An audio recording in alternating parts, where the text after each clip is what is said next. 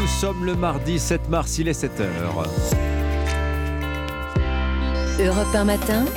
Dimitri Pavlenko. Et à la une ce matin, trains et métros au compte-gouttes, barrages sur les routes, écoles fermées, chronique d'un mardi noir annoncé en France.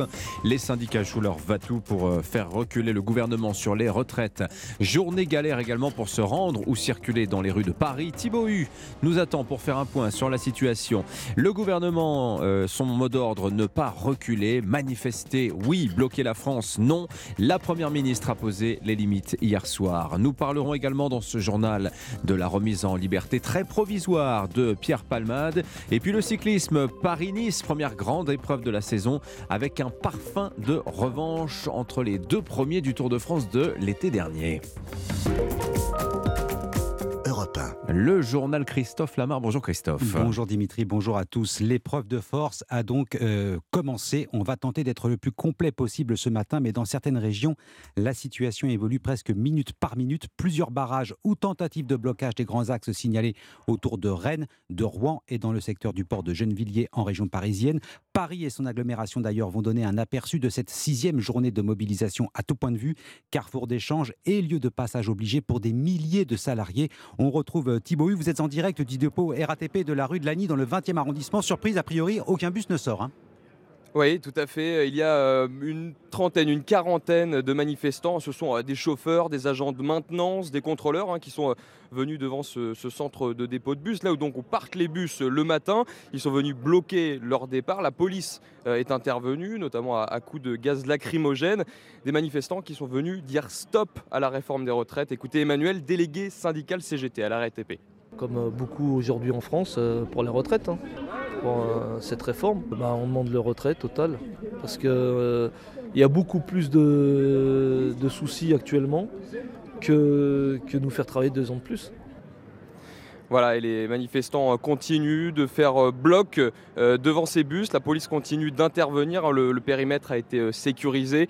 Les forces de l'ordre qui forment maintenant un cordon devant l'entrée pour permettre aux premiers bus de repartir. Voilà, les premiers bus ont pu reprendre la route. C'était il y a quelques minutes. Thibaut Hu en direct du dépôt bus RATP de la rue de Lagny à Paris dans le 20e arrondissement. Et c'est d'ailleurs dans le secteur des transports que ce mardi promet d'être particulièrement compliqué. Un TGV et un TER sur 5 à la SNCF. Pratiquement aucun intercité à la RATP, trafic très fortement perturbé dans le métro parisien, pas ou peu d'enseignants non plus, 60% de grévistes annoncés, des écoles devraient garder porte close, même chose dans les collèges et lycées où les 7 principaux syndicats appellent à fermer les établissements. Alors des syndicats qui, comme un peu comme un joueur de poker, font tapis dans cette bataille des retraites, c'est-à-dire jouent le tout pour le tout. Impossible de relever tous les secteurs, mais ça bloque ce matin dans les raffineries comme à Fos-sur-Mer, vous l'avez entendu avec le correspondant d'Europe 1 à Marseille dans le journal de 6h30. Mouvement d'ores et déjà reconduit pour 3 jours à la raffinerie totale de Gonfreville. Blocage aussi des gaziers. 3 des 4 terminaux méthaniers français sont à l'arrêt ce matin. Alors mettre l'économie à genoux, la France à l'arrêt, le mot d'ordre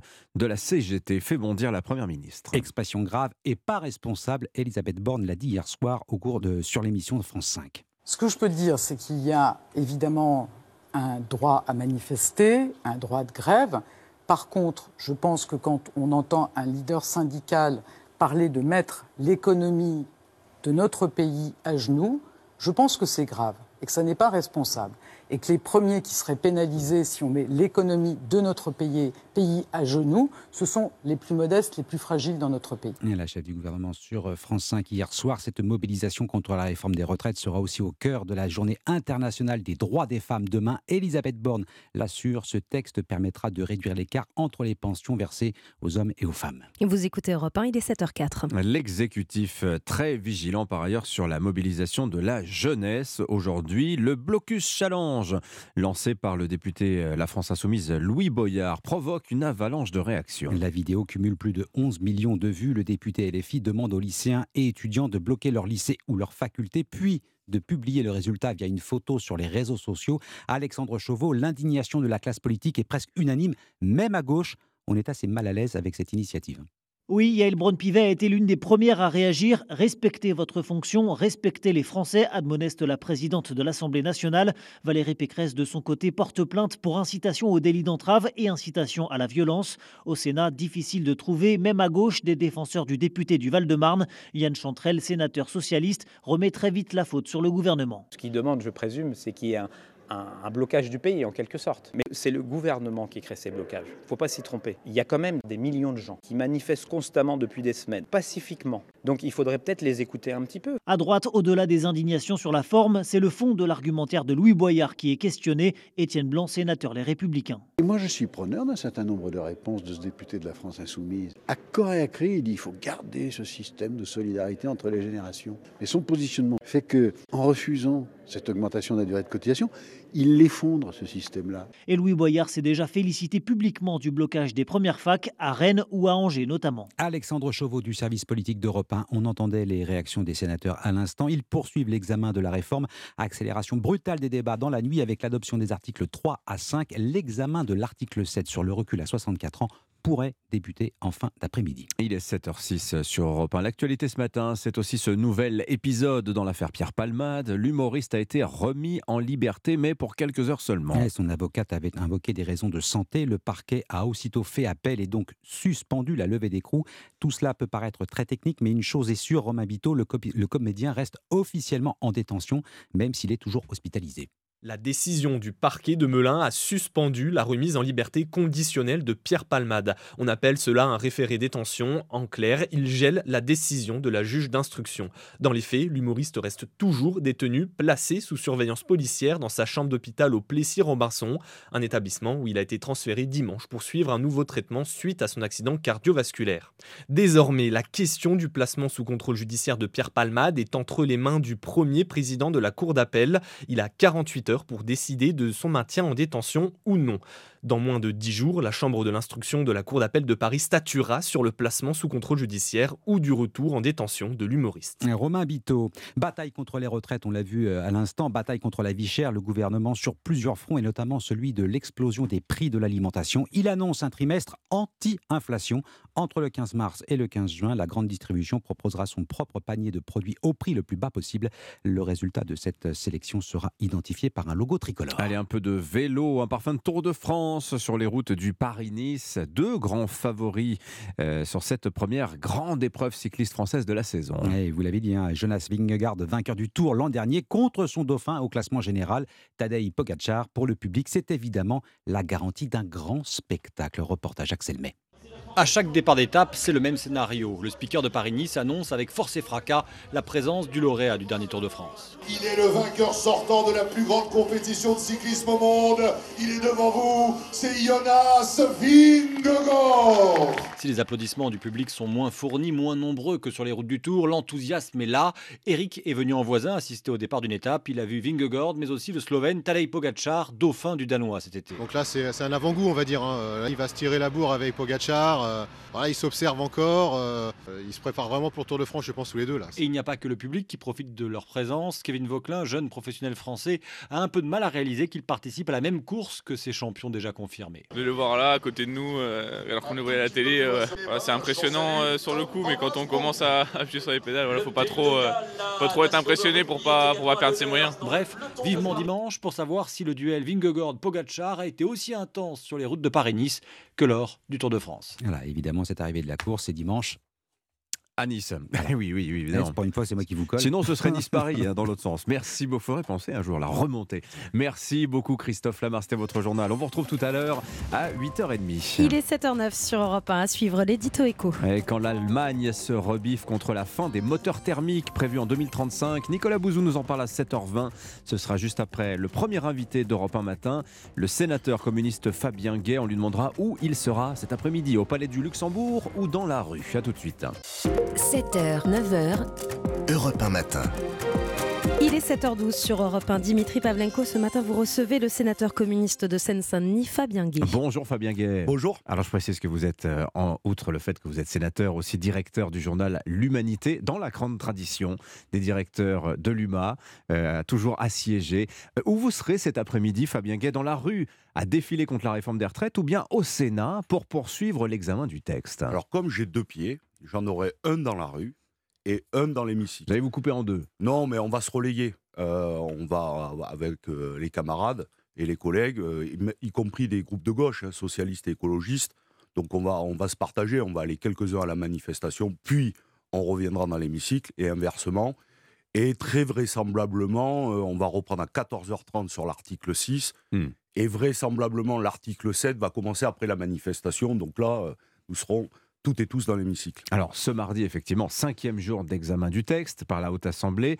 Alors, on situe où vous en êtes, du coup, parce que les choses se sont accélérées. Vous avez siégé toute la soirée et même une bonne partie de la nuit. On en est où exactement de l'examen du texte? On a fini à 3h10 du matin et donc on a adopté, enfin nous avons voté contre. Le Sénat a adopté l'article 5 et donc nous recommencerons au 6. Il y a une centaine d'amendements, ce que je dis, et il y avait une volonté du mouvement social que nous allions au débat, puis à un vote sur l'article 7. Nous souhaitions commencer le 7 mars. Pourquoi? C'est une grande journée de mobilisation, les planètes sont alignées, et nous commencerons, je le pense, entre 17h, 18h, on verra, le moment de l'article 7, qui est l'article pivot, en réalité, dans cette réforme des retraites, qui va reporter l'âge légal de 62 à 64 ans. Alors, racontez-nous, Fabien Gay, comment ça se passe actuellement, les débats au Sénat, puisqu'il y a cette petite histoire que l'on raconte depuis une semaine, qui est de dire « Oh, au Sénat, c'est beaucoup plus calme, beaucoup plus serein qu'à l'Assemblée nationale. » Les députés, il y aurait une espèce d'accord entre les différents groupes parlementaires pour qu'on aille jusqu'au bout de l'examen du texte. Est-ce ce que vous souhaitez, vous, en tant que sénateur communiste et plus généralement groupe de gauche? Non, c'est pas votre... Après l'article 7, on arrête. Personne ne peut croire que entre les LR et les communistes, je vais prendre les deux côtés de l'hémicycle, les LR qui sont pour l'adoption du texte et les communistes qui sont pour le retrait, il y a un accord. Personne ne peut croire ça. Par contre, il y avait une volonté de notre part, je le dis, assumée, des groupes de gauche qui se parlent, groupes communistes, socialistes, écologistes, d'arriver le 7 mars pour l'article 7. Nous y sommes. Nous avons gagné la première manche. Mais pour faire quoi autour de cet article 7? Mais parce que cet après-midi, il va se passer quelque chose dans le pays, à Paris et dans une multitude d'endroits, y compris dans des sous-préfectures. Il va y avoir des millions de travailleurs et de travailleuses qui vont défiler dans les rues, qui vont mettre le pays à l'arrêt, dans les services publics, dans les grandes entreprises, EDF, la RATP, la SNCF, comme dans le privé, pour dire leur refus de se voir voler leurs deux plus belles années de vie à la retraite. Et donc ça... Deux plus belles années, vous y allez fort quand même. C'est les deux plus belles. Les deux premières, c'est les deux plus belles. C'est là où on n'est pas encore malade, où on n'est pas esquinté par le travail. C'est les deux plus belles. Donc la réalité, il va avoir ce mouvement puissant, ce peuple uni. Y compris, on a un gouvernement qui a essayé de diviser les Françaises et les Français entre eux, entre ceux qui seraient privilégiés avec les régimes spéciaux, les autres. Tout le monde va converger. Et donc... on va voir, on va commencer cet examen. Nous, on a la volonté, comme le mouvement social, d'avoir le débat et un vote. Chacun se prononcera. Et après, nous, on veut le retrait. Et on veut l'échec de cette réforme. Donc, on verra si on va au bout dimanche soir à minuit. On vous prête une stratégie, sénateur de gauche en général, donc communiste, écologiste et socialiste, une stratégie d'obstruction cordiale. À savoir, c'est pas... comment dire, aussi virulent qu'à l'Assemblée nationale, mais en revanche, aucune intention de céder sur aucun point sur cette réforme des retraites. Est-ce que ça veut dire, Fabien Gay, que vous souhaitez qu'on n'aille pas jusqu'au bout de l'examen du texte des 20 articles du projet de loi? Mais attendez, on est l'opposition. On n'a pas changé de République. Chaque parlementaire dans la 5e, avec la Constitution, a le droit de parler et a le droit d'amender. Bon, pour l'instant, on n'est pas passé à la 6e République. Donc, on fait notre travail. Non, mais c'est important de situer ce que vous souhaitez en tant que sénateur de gauche. Bien sûr qu'on a une stratégie, elle est assumée. On l'a dit dès le début, en lien avec le mouvement social. On veut aller à l'article 7, le débat, puis le vote. Il n'y a pas de bon ou de mauvais vote. Chacun assumera. Nous, c'est non. D'autres peuvent, et la droite l'a déjà assumé aussi, ça sera oui. Et après, on n'est pas maître du calendrier. Il faut finir le débat dimanche à minuit. Nous, on continuera le travail, mais nous, on souhaite le retrait. et l'échec de cette réforme. Ça, c'est aussi assumé. Oui. Mais on ne fait pas d'obstruction. La seule obstruction qu'il y a pour l'instant, c'est l'obstruction silencieuse de la droite qui se tait. On est le Parlement, il faut un débat. Et pour faire un débat, il faut être deux. Donc pour l'instant, la gauche, il n'y a pas d'amendement farfelu, il n'y a pas de prise de parole loufoque, il y a de l'argumentaire. D'ailleurs, je le dis, oui. Les ministres Attal et Dussopt le disent aussi. Oui. Ils répondent parce qu'il y a de l'argumentaire. Mais vous trouvez que les LR, notamment, restent bien silencieux face à vos arguments? Moi, j'ai dit, ils jouent au roi du silence. Bon, d'autres ont dit, il y a un baillon au taillot. D'autres, moi, j'appelle ça maintenant de l'obstruction silencieuse. Parce que dans un débat, comme on le fait ce matin, si vous me posez des questions et que je reste silencieux, il n'y a pas d'interview. Il faut bien que je vous réponde. Bon, mais là, c'est pareil. Alors, on a eu une matinée dimanche où la droite s'est libérée. Et on a eu un vrai débat, je le dis, regardez aux gens. Il y a eu un débat. Sur l'index senior, notamment. La retraite senior, mais répartition versus la capitalisation. Oui. Et il y a eu un débat. La droite a soutenu qu'il fallait une partie de capitalisation. Oui. Bon, on a eu un échange, une confrontation entre deux projets de société, tant mieux. Fabien Gay, c'est l'honneur du Parlement. Alors, je voudrais juste éclairer les auditeurs sur un point, parce que sur ce qui va se passer après. Quand le texte va arriver en commission mixte paritaire. Voilà, oui, mais c'est probable qu'on y aille. Non, mais éclairons les gens. Ce qui va se passer, c'est que si aucune des deux chambres ne vote l'ensemble du projet de loi, avant son passage en commission mixte paritaire, qu'est-ce qui va se passer ? Eh bien, le gouvernement va être en position extrêmement favorable. Il serait libre de ne retenir, parmi les amendements adoptés au Parlement, que ceux qu'il juge pertinents. Et pour tout ce qui n'aura pas été voté, à ce moment-là, le gouvernement a totalement les mains libres. Est-ce, finalement, tactiquement pertinent de votre part de refuser d'aller jusqu'au bout de l'examen du texte ? Et légiférer par ordonnance. Franchement, ça serait, je le pense. C'est ce que vous souhaitez, vous voulez pousser le gouvernement à aller à cette extrémité-là. Nous, on a une stratégie, c'est le retrait. Et nous, nous pensons qu'aujourd'hui, la bataille est décisive. S'il y a des millions de travailleurs et travailleuses dans la rue, ce que je crois, je pense que le Parlement, le Sénat et le gouvernement ne peuvent pas rester sourds à ce bruit.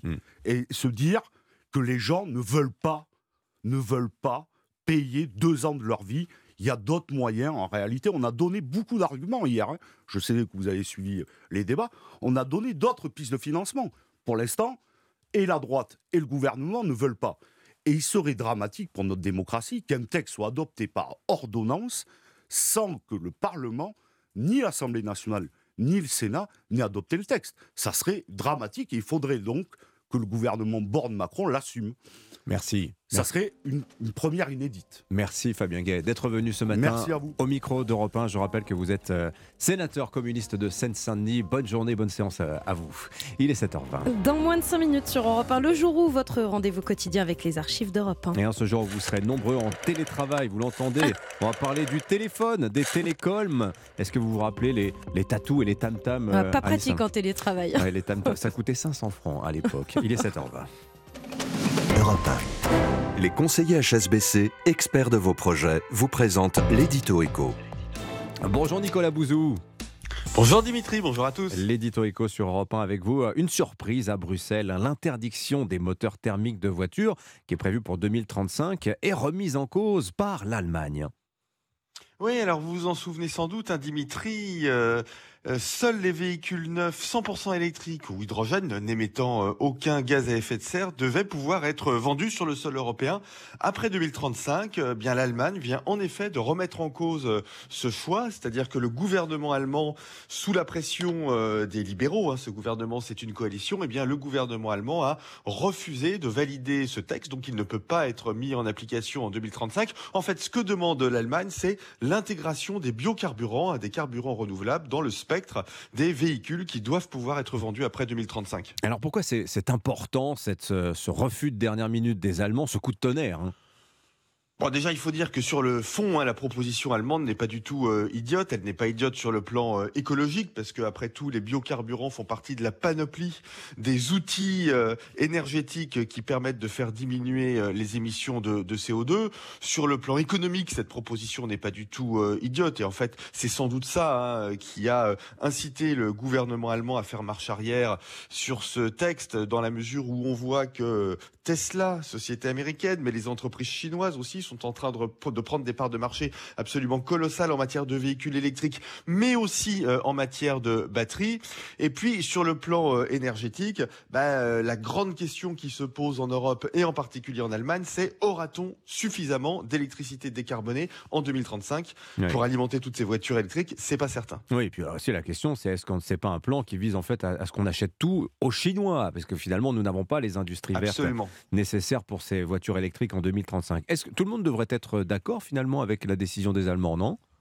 Eh oui, mais non, parce que l'Europe s'était vraiment très fortement engagée sur le tout électrique. L'Union européenne joue une partie de sa crédibilité en matière de stratégie de décarbonation. Et puis, même les industriels, finalement, sont assez mécontents de cette décision allemande parce qu'ils s'étaient engagés très fortement dans l'électrique, y compris les Français, Stellantis, par exemple. Donc, les marques de Peugeot, PSA, Fiat s'étaient très fortement engagés dans l'électrique. Écoutez, les Allemands se mettent à vouloir changer les règles du jeu au dernier moment avec de bons arguments, sans avoir prévenu personne dans leur propre intérêt. Dimitri, on dirait des Français. Bon, ils ont toujours fait ça, Nicolas, les Allemands. Regardez, ouvrir les frontières aux migrants, l'abandon du nucléaire en 2011, c'est quand même très allemand, cette manière de faire. Merci à vous, Nicolas Bouzou. On retrouve demain matin, 7h20. Peut-on aller quand on est bien informé? C'était l'édito éco avec les conseillers HSBC, experts de vos projets. Rendez-vous sur hsbc.fr. Dimitri, si je vous dis Catherine de Catherine et Liliane, le duo de Canal+. Alex Lutz. Oui, bien joué. L'excellent Alex Lutz, de retour au cinéma demain, ça c'est une super nouvelle. En plein feu, c'est un film où il se retrouve avec son père André Dussolier, coincé dans une voiture au cœur de la forêt des Landes. C'est à voir demain au cinéma. Et Alex Lutz, il a choisi Culture Média, Philippe Vandel, à 10h pour nous parler de ce film sur Europe 1. Allez, soyez là. Europe 1 matin. Pour l'heure, 7h24, excellente journée. Bienvenue sur Europe 1, le journal permanent. Alban Leprince. Doit-on s'attendre à un tsunami social? Aujourd'hui, l'intersyndicale en ordre de bataille pour la 6e journée de mobilisation contre la réforme des retraites. Beaucoup de manifestations au programme, 260 dans tout le pays. Les salariés de la raffinerie Total de Gonfreville en Normandie viennent de voter une grève de 3 jours ce matin. Des blocages sont aussi en cours à l'usine Peugeot de Sochaux, à Rennes, Valenciennes ou encore Caen. Le gouvernement annonce un trimestre anti-inflation, résultat d'une réunion hier à Bercy avec les distributeurs. Du 15 mars au 15 juin, les supermarchés décideront de leur panier au prix le plus bas possible.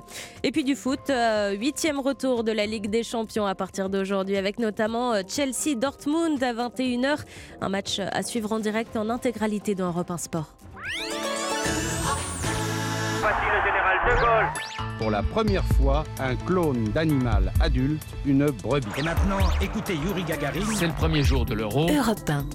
7h24, c'est l'heure du jour où votre plongée quotidienne dans la boîte à souvenirs d'Europe 1. Bonjour Laure Dautriche. Bonjour Dimitri, bonjour à tous. Il y a presque 150 ans, le 7 mars 1876, l'Américain Graham Bell met en service le tout premier téléphone, invention promise à un grand avenir.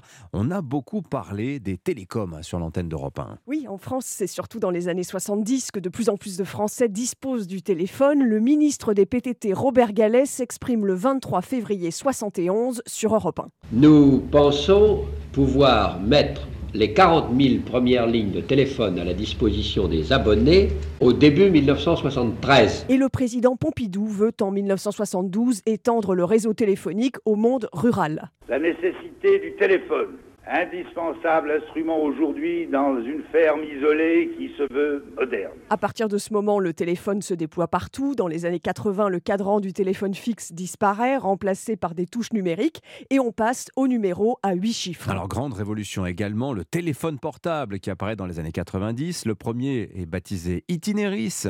Il avait une antenne externe pour capter les ondes. 1 million de personnes utilisent ce téléphone mobile en 1995. Et voilà comment, en 1994, on parle sur Europe 1 du téléphone du futur. Ce téléphone du futur sera en fait un contrôleur d'informations reliant TV, console de jeux vidéo, ordinateur, fax, répondeur, magnétoscope et caméscope. Ce superphone aura la puissance d'un ordinateur personnel de la nouvelle génération. Alors, plutôt bien vu cette définition qui date de 1994. Enfin, vous vous souvenez peut-être des tatous ou tam-tam, toute première messagerie de poche chez les jeunes, témoignage recueilli sur Europe 1 en 1997. Ça me sert lorsque ma mère veut me joindre. pour me donner des rendez-vous ou pour me dire de la rappeler d'urgence, et pour mes amis aussi qui veulent me joindre. C'est peut-être un peu une laisse électronique, je sais pas, mais au moins, moi, en tant que mère, je suis tranquille. Je vois pas l'utilité d'avoir un téléphone en cours, ou alors téléphoner ou recevoir des coups de téléphone, surtout que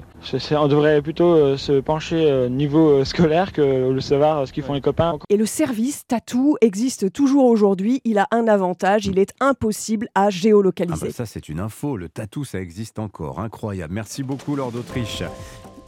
Suivre 8h15, je vous rappelle que le député socialiste Jérôme Guedj est l'invité d'Europe 1 Matin. Il répondra aux questions de Sonia Mabrouk. Ah oui, Jérôme Guedj, c'est lui qui a levé le lièvre sur la pension à 1 200 € que ne toucheront finalement que 10 à 20 000 retraités.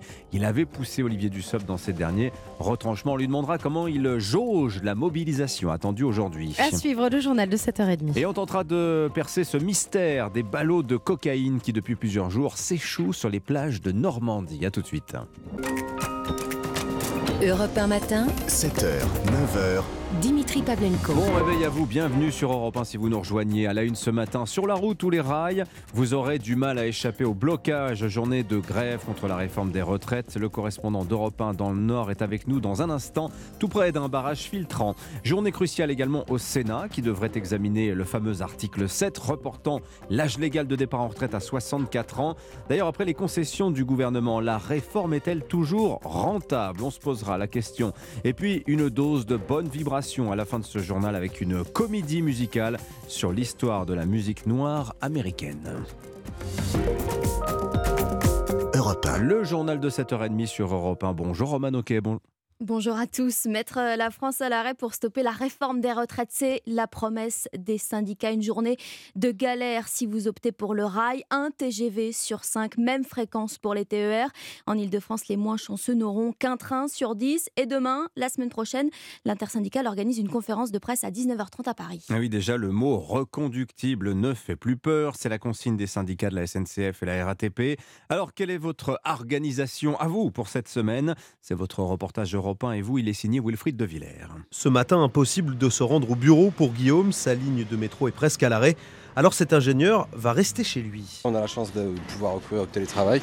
Donc ça va, ça reste quand même une option, une solution. C'est la moins pire, je dirais. Le travail à la maison, c'est aussi ce qui attend Jonathan cette semaine. Et s'il doit aller à la rencontre d'un client, le commercial a prévu le coup. Si ça doit durer, je vais prendre ma voiture en me disant que j'avais mon plein pour au moins les 2 prochaines semaines. Pour André, faute de métro, les trajets se feront à pied autant que possible. J'ai connu la marche à pied dans des précédentes grèves, notamment en 95, et donc s'il faut marcher, on marchera. Un peu plus loin dans la rue, Caroline tient son fils de 4 ans par la main. Avec le risque de grève, la maman s'est organisée pour les prochains jours. À mercredi, il ne peut pas être accueilli à la crèche, donc là on va s'organiser avec une nounou qui vient le garder en partie, et puis moi qui peux rester en partie à la maison aussi. Voilà. Donc en fait, tout est dans un flou absolu. Pour le moment, beaucoup de solutions à court terme avec l'espoir que la grève ne s'étende pas trop dans le temps. Un reportage Europe 1 et vous de Wilfried de Villers. Ce matin à l'école, 60% d'enseignants grévistes d'après le premier syndicat du secteur qui pousse pour une grève reconductible. On apprend aussi ce matin que toutes les expéditions de carburant sont bloquées dans toutes les raffineries de France. Grève de 3 jours d'ailleurs à la raffinerie de Gonfreville en Normandie. Et puis côté gaz, 3 des 4 ports méthaniers sont à l'arrêt pour une semaine. Oui, c'est le fameux GNL, le gaz naturel liquéfié. Une France à l'arrêt, voilà la promesse des syndicats qui veulent renverser la tendance au Parlement suite et toujours pas fin de l'examen du texte cet après-midi au Sénat. Oui, déjà 4 semaines de débats et de concessions aussi de la part du gouvernement d'ailleurs. Et si la réforme n'était plus aussi rentable que prévu, c'est même le ministre du Travail qui le dit. D'après Olivier Dussopt, les caisses de retraite pourraient afficher un déficit de 300 à 400 millions d'euros en 2030 et même avec la réforme qui repose en plus sur un scénario économique très optimiste, Barthélémy Philippe.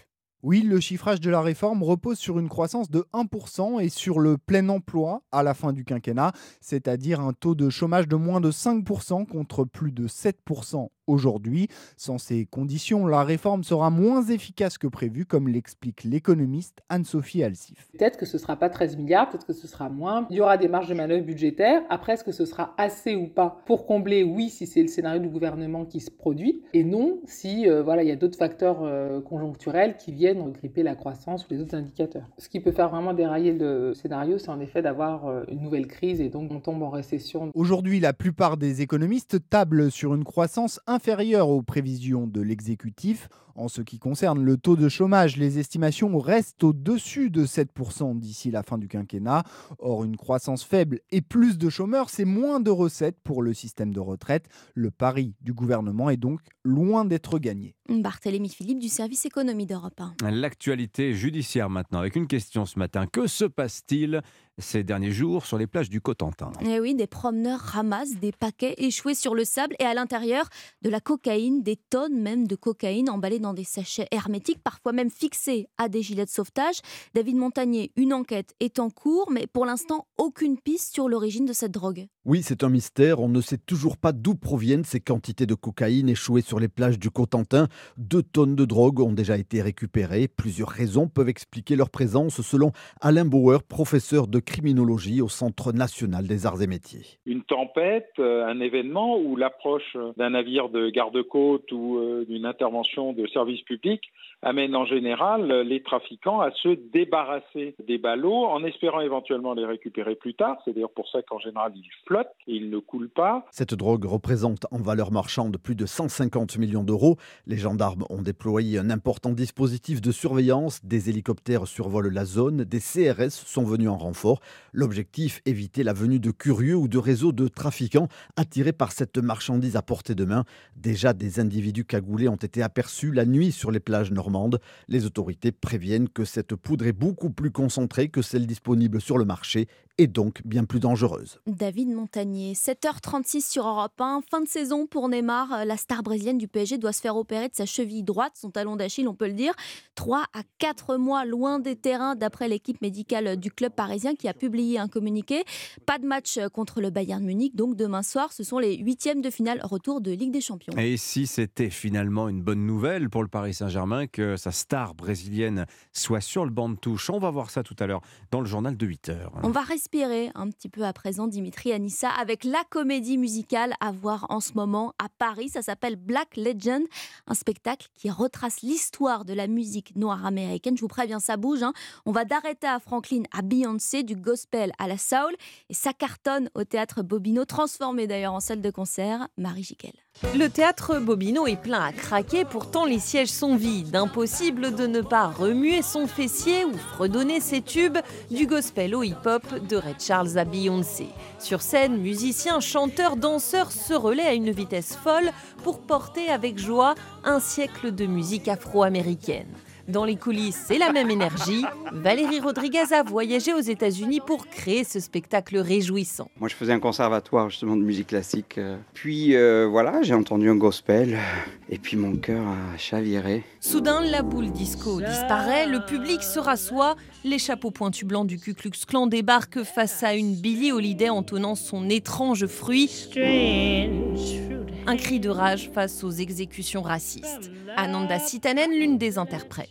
Ça, c'est le parti pris de ne pas dissocier ce répertoire-là du contexte dans lequel, en fait, les chansons s'enracinent.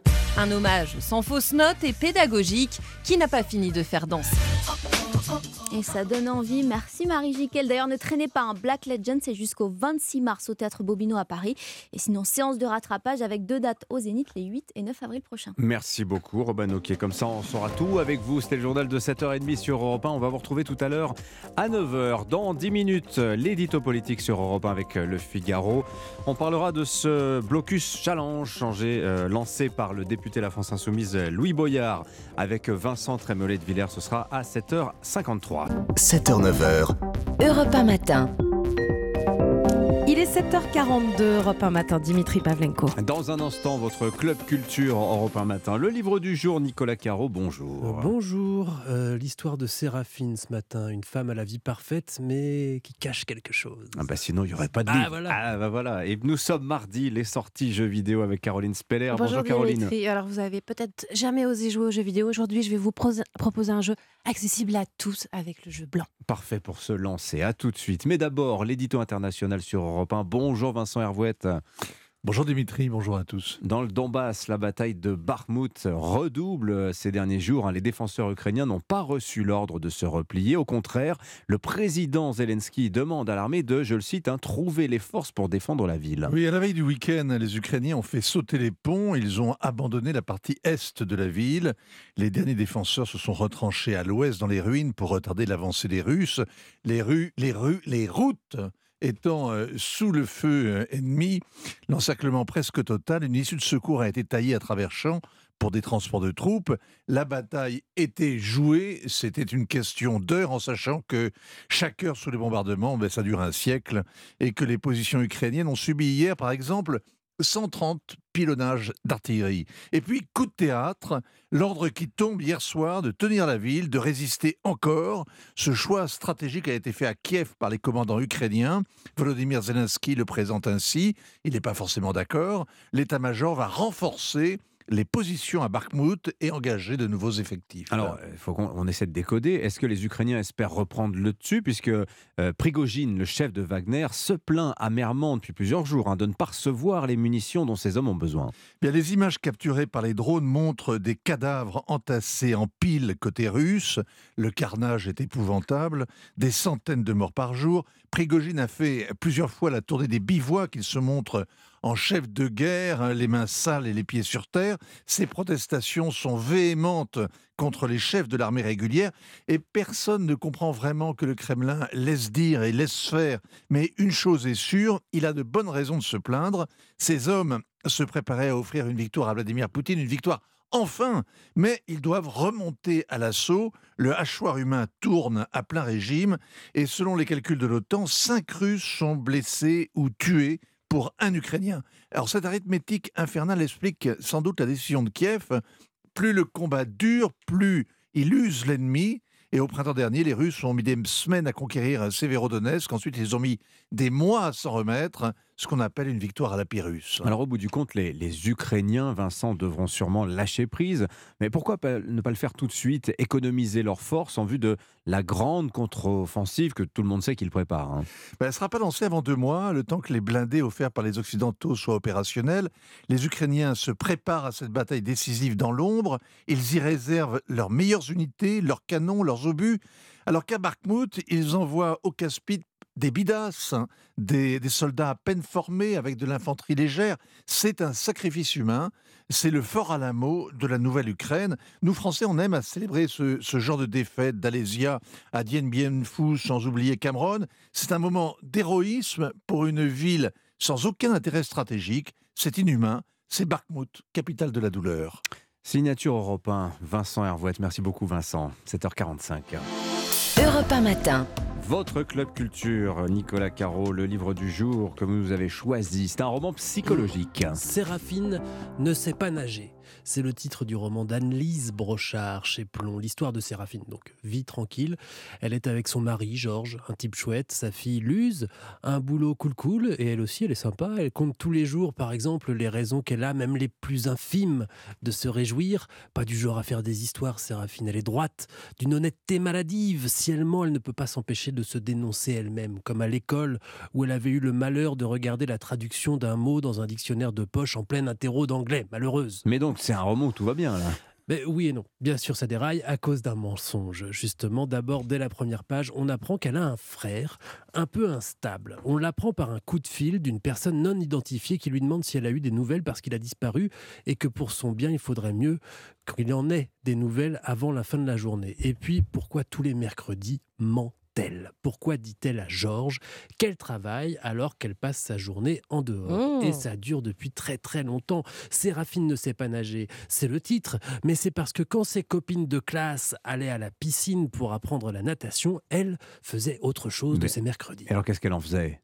Ça, vous lirez pour savoir, mais vous le saurez vite. Il fait le coup chaque fois. Séraphine nous le confie à nous, lecteurs, mais pas à sa famille. Sauf que, la situation devient très délicate. Le secret va bientôt être révélé malgré elle et il va falloir justifier des années de mensonges. Oh là là. Comment faire ? Il faudrait qu'elle parle avant. Et on alterne entre ce secret, ce mensonge et sa vie sans tâche et ses questionnements sur comment enfin dire la vérité et se libérer du même coup.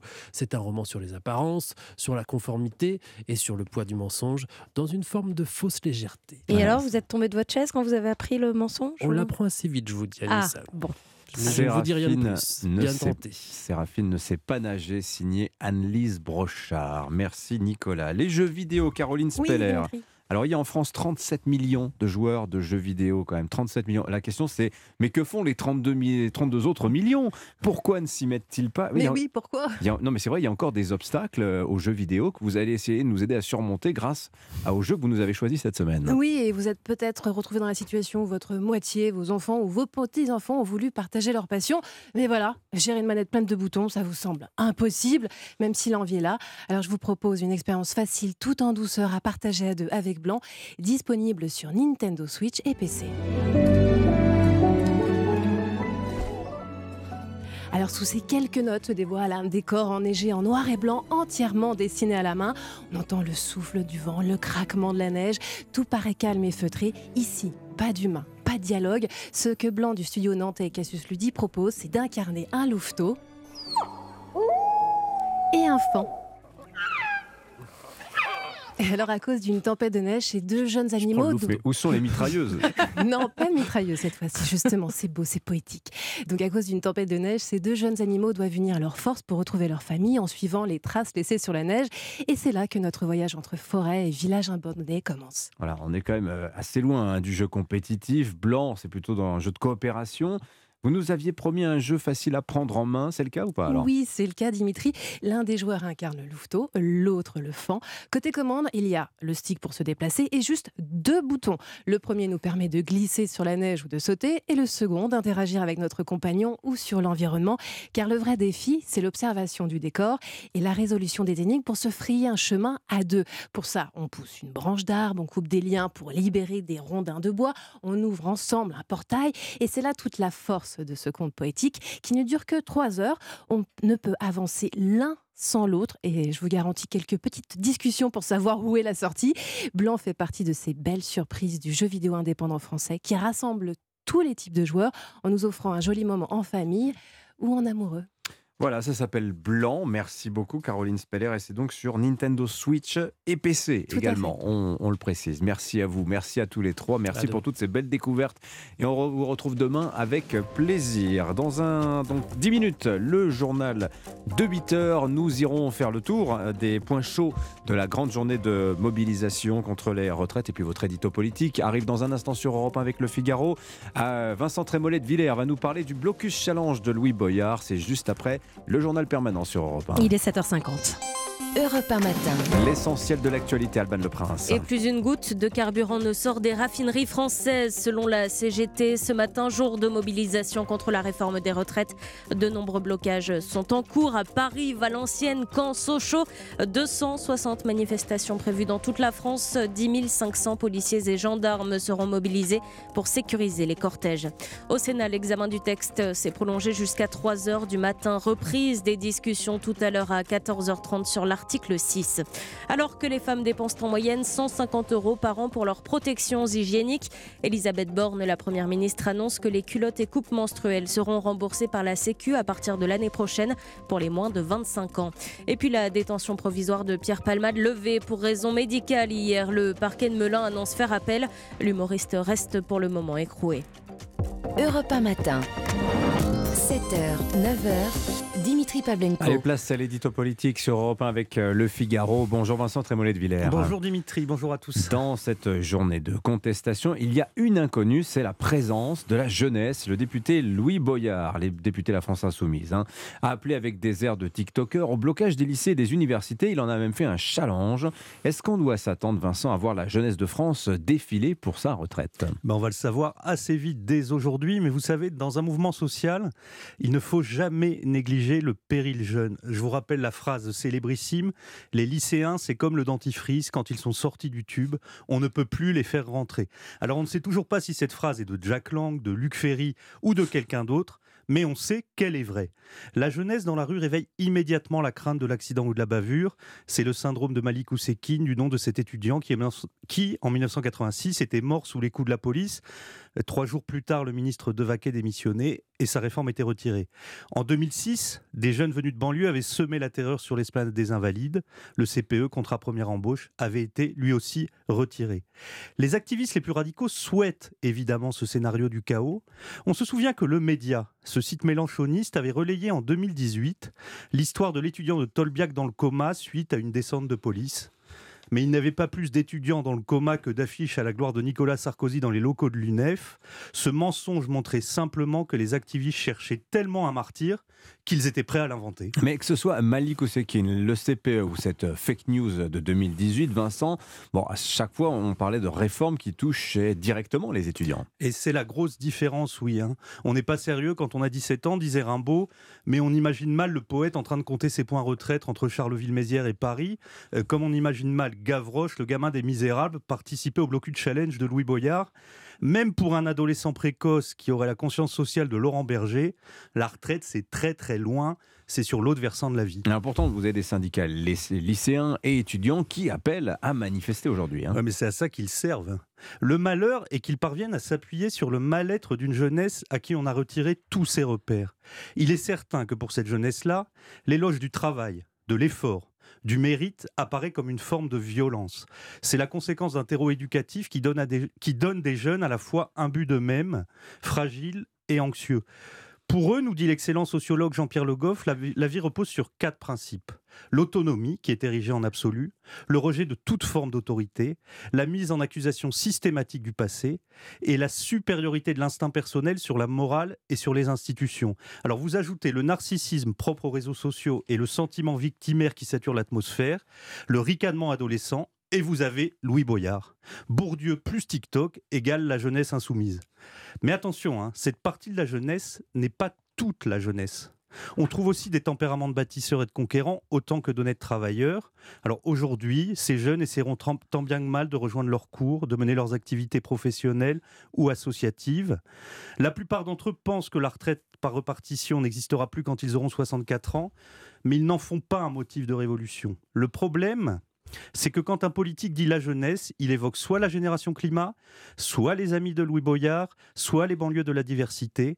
Et une fois de plus, ce sont ceux qui ne font pas d'histoire qui sont invisibles. L'édito politique sur Europe 1, signé Vincent Trémolet de Villers. Merci Vincent. À la une de votre journal, Le Figaro, sans surprise, les retraites aujourd'hui.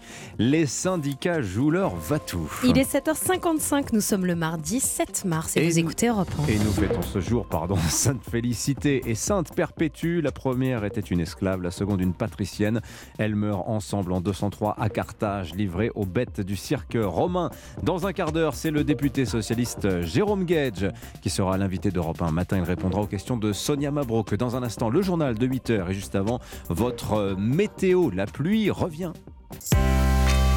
Bon réveil à vous, nous sommes le mardi 7 mars. Europe 1 matin. Dimitri Pavlenko. Et à la une ce matin, transport, école, raffinerie, centrale électrique, partout ce matin, la France est au ralenti. Ces jours de grève contre la réforme des retraites. Nous serons dans cette édition à Paris et dans le Pas-de-Calais où les grévistes entravent la circulation. Un seul objectif pour ceux qui vont descendre dans la rue, faire reculer le gouvernement. Alors comment l'exécutif réagirait-il si les blocages s'inscrivaient dans le temps ? Les précisions de Jacques Serret dans un instant. Dans cette édition également, des insultes, des bagarres dans les salles obscures. Les séances du film Creed 3 virent au conflit dans plusieurs cinémas de France. Et puis Neymar, de nouveau blessé, fin de saison pour le Brésilien, alors que le PSG affronte demain le Bayern de Munich en match retour des 8e de finale de la Ligue des Champions. 8h13, votre invité ce matin, Sonia Mabrouk, bonjour. Bonjour Dimitri, bonjour à tous. Notre invité, le député socialiste Jérôme Guedj. La Première ministre en a beaucoup parlé hier. Son travail exigeant sur la réforme de retraite est salué. Alors c'est lui notamment qui a mis en difficulté le gouvernement sur les petites pensions. Interview à suivre. Mais d'abord le journal de 8h sur Europe 1. Bonjour Fanny Marceau. Bonjour Dimitri, bonjour à tous. Un maître mot aujourd'hui, blocage. Les syndicats mettent leurs menaces à exécution. Une France à l'arrêt, une économie à genoux tant que le gouvernement n'aura pas retiré sa réforme des retraites. Alors concrètement, seul un train SNCF sur 5 en moyenne circule aujourd'hui. 20 à 30% des vols sont annulés. Partout des écoles fermées. Des expéditions de carburant bloquées dans toutes les raffineries de France selon la CGT. Des sites bloqués également comme ce dépôt RATP du 20e arrondissement de Paris où vous vous trouvez. Thibaut Hu, bonjour. Bonjour. C'est un dépôt de bus donc que les grévistes avaient entravé ce matin, mais les barrages sont en train d'être levés sous vos yeux. Oui, tout à fait. Un cordon de sécurité de forces de l'ordre a été déployé pour disperser les manifestants et dégager la sortie. Parmi les manifestants, Ahmed, machiniste, est venu pour empêcher la circulation des bus. Il y a eu des blocages, ce qui a empêché les allées et venues, les sorties, les entrées des bus. Bloquer et montrer qu'il faut impacter l'outil de travail et l'exploitation et l'économie pour se faire entendre. Des bus déjà beaucoup moins nombreux ce matin en circulation et qui poussent les usagers à se réorganiser. Nathalie a avancé l'heure de son réveil pour aller travailler. Je suis sortie un peu plus tôt. Au lieu de sortir une heure après, je suis sortie une heure avant. Pendant la grève, on a remarqué que les bus de nuit roulaient plus. Et si je me réveille un peu plus tard, les métros, c'est plus compliqué. C'est très fatigant parce que là, je me suis réveillée à 3h et je finis à 19h. Et après, il faut encore... se débrouiller pour entrer. Le soir, pour entrer, c'est plus compliqué. Moins de bus, mais beaucoup plus de voitures et surtout de taxis. André, chauffeur VTC, reçoit beaucoup plus de demandes que d'habitude. Ce qu'on constate, c'est que nous, de notre côté, il y a une augmentation de chiffre d'affaires journalière. Ça peut aller jusqu'à 50% de plus.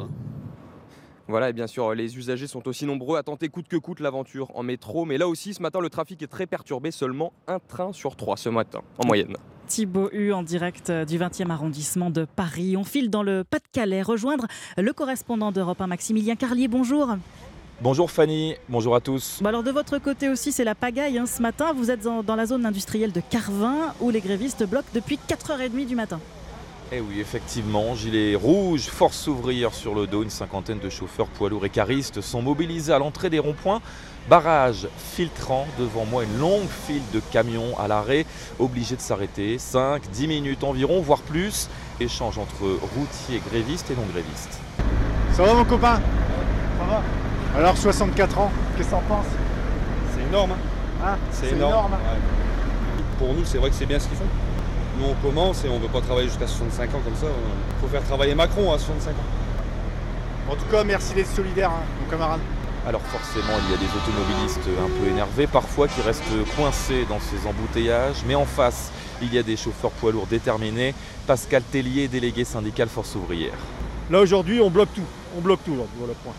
Voilà, il n'y a plus de camions qui passent, il y a plus de... On laisse quelques véhicules prioritaires passer, mais tout le reste est bloqué. C'est le mot d'ordre. On ne fait pas cela de gaieté de cœur, ajoute-t-il. La retraite à 64 ans, on n'en veut pas et on bloquera jusqu'au retrait. Maximilien Carlier, correspondant d'Europe 1 dans le Pas-de-Calais. Alors ce mouvement va-t-il durer longtemps ? Les syndicats ont annoncé une grève reconductible. Bon, chaque secteur décidera ce soir s'il poursuit ou non la mobilisation. Tout dépendra de l'ampleur de la manifestation aujourd'hui. Plus d'1 million de personnes attendues dans les rues. Jacques Serret, vous êtes journaliste au service politique d'Europe 1. Comment le gouvernement va-t-il réagir si cette grève devait s'inscrire dans la durée ?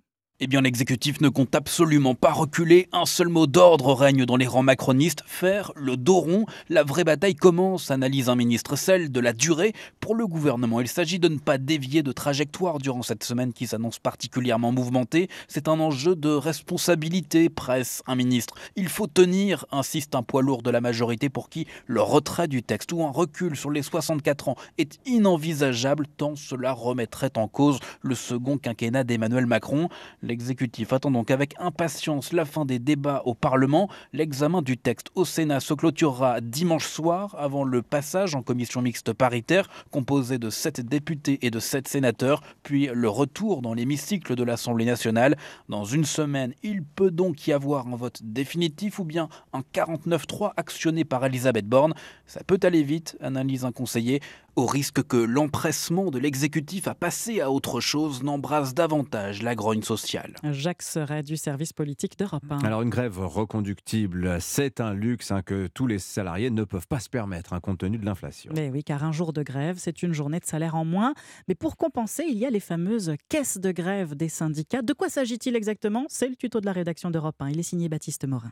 Une caisse de grève est une cagnotte lancée à l'occasion d'un mouvement social. Le plus souvent, c'est un syndicat qui en est à l'initiative. Tout le monde peut y participer et c'est notamment une manière pour des salariés qui ne font pas grève de soutenir la mobilisation. Les fonds d'une caisse de grève servent à financer le mouvement, nourriture, banderoles, chasubles, Mais la caisse sert aussi à compenser tout ou partie du salaire non perçu par les manifestants.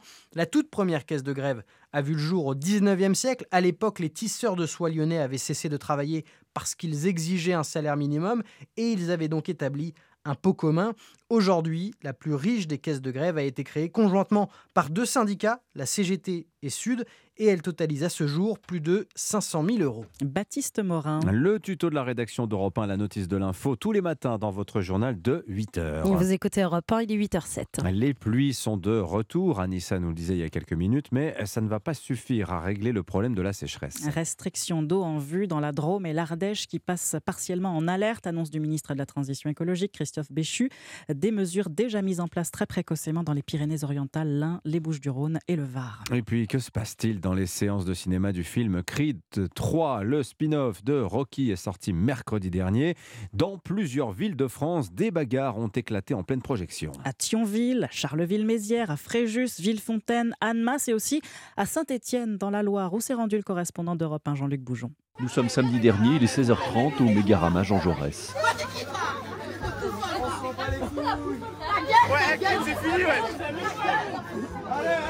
Une atmosphère très tendue dans une salle de 300 places bondées, explique le directeur du cinéma, Cédric Louvet. C'était cri dans tous les sens, des insultes, jets de projectiles, des bouteilles, pop-corn sur les gens, pour le pur plaisir, enfin voilà, pour s'amuser. Donc on a coupé le film. Donc après, on a fait appel aux forces de l'ordre, qui étaient quand même en nombre assez conséquent, ils étaient entre 25 et 30. Et voilà, on les a sortis de la salle. Alors après, il n'y a pas eu de bagarre, mais on a voulu mettre fin tout de suite au problème, en les sortant directement de la salle, pour justement garder nos autres spectateurs et puis le personnel en sécurité. Ici à Saint-Étienne, il n'y a pas eu de blessés. La séance a pu reprendre pendant que la police procédait à des contrôles d'identité.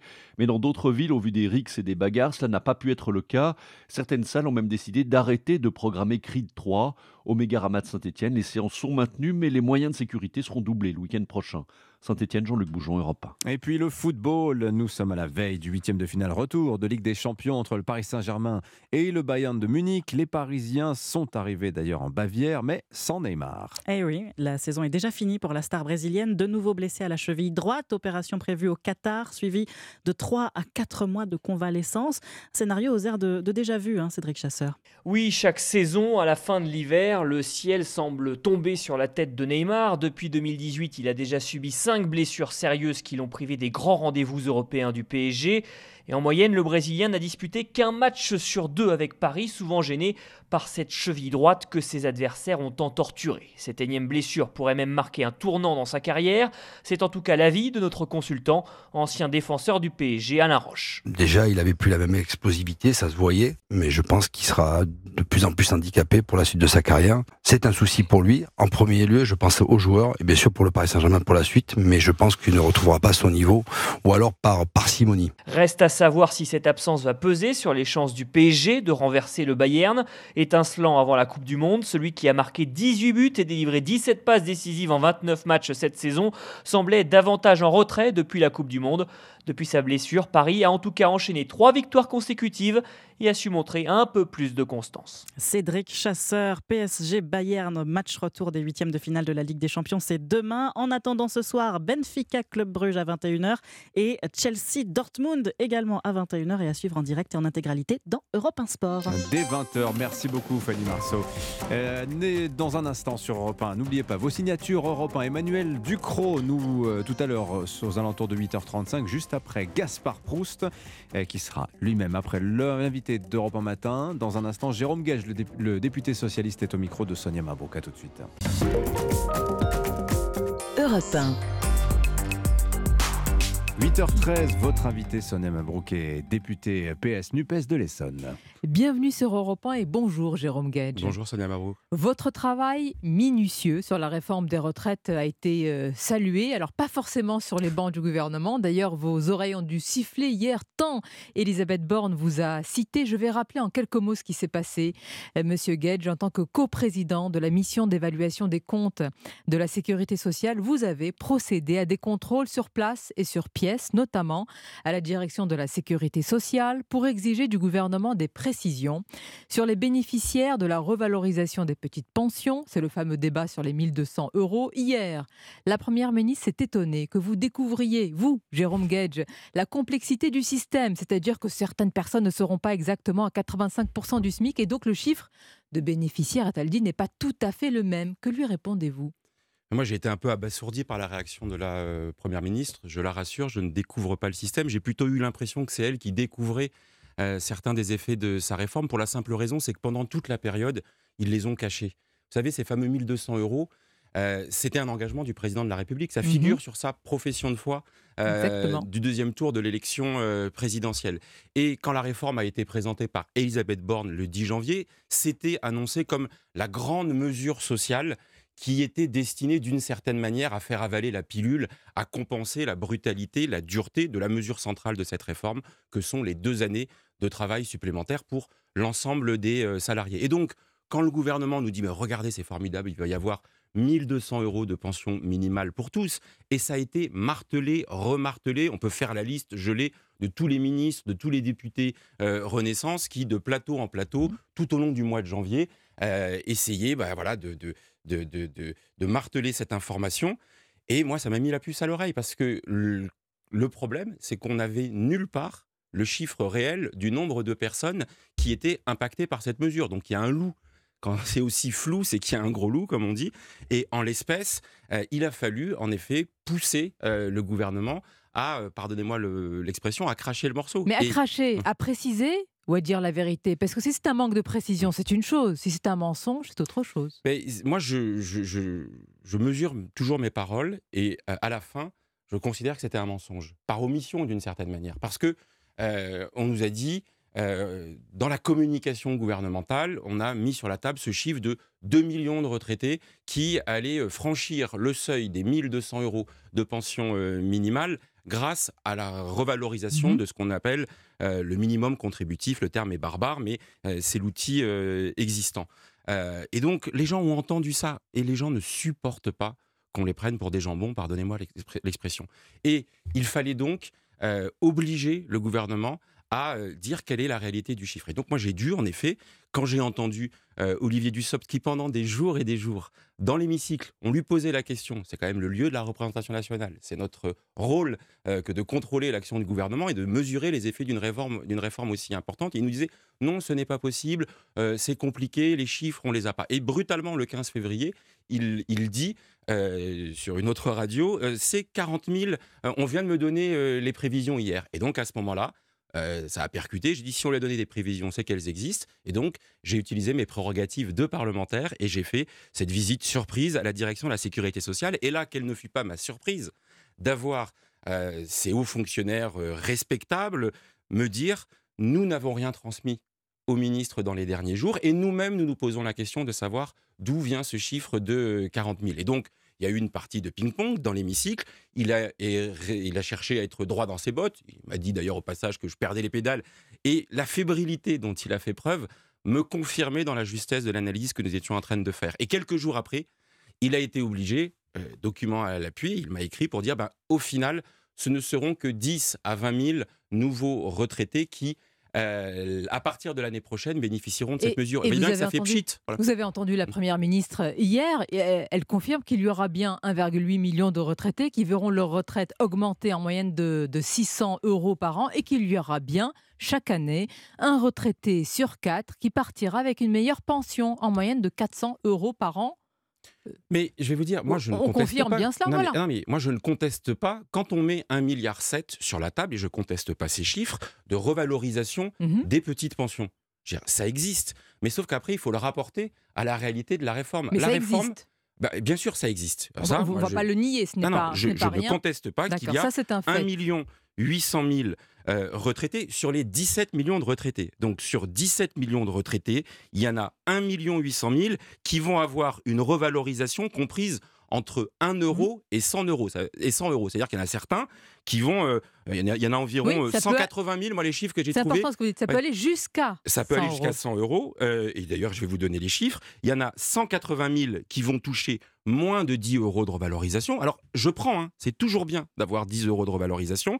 Et il y en a 125 000 qui vont percevoir la revalorisation complète de 100 euros. Donc moi, ces chiffres-là, je ne les conteste pas pour le stock. Mais le problème, c'est le flux, c'est-à-dire les nouveaux retraités, c'est-à-dire ceux à qui on va demander de travailler 2 ans de plus. Et on voit bien que là, on n'a pas une compensation. On a à peine 1,2% à 2% des retraités qui vont avoir cette pension minimale. Et surtout, Sonia Mabrouk, c'est qu'on voit bien que là, c'est déséquilibré. Ça, cette mesure, c'est 1,7 milliard, tant mieux. Mais de l'autre côté, on fait 18 milliards, 17,7 exactement, parce que sur qui pèse tout cela, voilà. Vous avez aussi pointé un autre élément, et je sens que c'est très important parce que c'est un travail. Il faut saluer le travail des parlementaires. C'est un peu une idée. Ils n'ont pas apprécié qu'on joue notre rôle. Il y a ce côté un peu droit dans ses bottes qui est de dire faites-nous confiance. Et dans l'hémicycle, c'était vraiment hallucinant. Olivier Dussopt, quand je le mets devant ses contradictions, il s'énerve, pardon de le dire, et il a cette phrase terrible dans l'enceinte sacrée de la démocratie. Il dit « Je n'ai pas de compte à rendre » sur la manière dont je fais mes prévisions. Alors cette phrase, ça, c'est pas possible. Nous sommes d'accord. Voilà. Reconnaissez, Jérôme Guedj, qu'il y a eu aussi sur les bancs de la NUPES des insultes qui ont fusé. Les insultes, elles sont inacceptables. Voilà. Mais là, moi, j'étais dans le débat de fond précis, documenté. Alors, et on avait en face de nous une forme d'arrogance et de droit dans ses bottes, je le redis. Voilà. Sur les femmes, c'est important parce que vous parlez des femmes, on va dire de classe moyenne, qui ont 2 enfants. Il y en a beaucoup. Eh bien, vous avez interpellé à ce sujet le gouvernement. Alors, hier, Elisabeth Borne vous a répondu, non. Elle a parlé de François Mitterrand. Alors, elle a voulu botter en touche, c'était un peu hallucinant pour ceux qui ont vu l'émission. Moi, on est à la veille du 8 mars, journée internationale des droits des femmes, et il faut profiter de ce moment pour dire la vérité sur cette réforme. Et là aussi, ça fait partie des chiffres que j'ai pu obtenir à la direction de la Sécurité sociale. Je redis, 17,7 milliards d'euros d'économies. Donc d'abord, ça fait forcément des perdants. Quand on fait des économies, hier, Elisabeth Borne, elle disait « ça dépend de ce que vous appelez des perdants ». Et elle recadrait d'une certaine manière Olivier Dussopt. Moi, je sais ce que c'est un perdant. C'est quelqu'un pour lequel c'est moins bien après qu'avant. Et en l'occurrence, sur ces 17,7 milliards d'euros d'économies qui sont faits, j'ai essayé de demander qui les supportait, et notamment entre les hommes et les femmes. Et le chiffre, il est assez édifiant. Pour 60%, ce sont les femmes qui supportent ces économies. Pour 60%, c'est-à-dire qu'il y a environ 11 milliards d'euros d'économies qui viennent des femmes et 6 milliards qui viennent des hommes. Mais c'est problématique parce que n'oubliez jamais que la pension des femmes, en moyenne, elle est 35% inférieure à celle des hommes. Et donc, on fait supporter pour l'essentiel sur les femmes, et singulièrement, du fait du report de 2 ans, on a celle des femmes qui avaient élevé des enfants et qui bénéficient de trimestres liés à la maternité. C'est 8 trimestres par enfant, 4 trimestres pour la maternité, 4 trimestres pour le fait de les avoir élevés. Là, ça peut être partagé entre le conjoint et la femme, mais c'est pour le plus souvent les femmes qui les prennent. Or, ces trimestres, par définition, en repoussant de 2 ans, ils vont être annulés par le report donc là, vous dites de l'âge légal. Injustice, attention, elles sont les grandes perdantes. Elisabeth Borne vous dit hier, mais elle vous a rappelé qu'il y a des trimestres maternité-éducation, et ces trimestres, ils viennent en recouvrement de trimestres cotisés. On rentre dans des complexités parfois assez stratosphériques. À la fin, les choses sont simples. Et d'une certaine manière, c'est ce que nos concitoyens ont senti.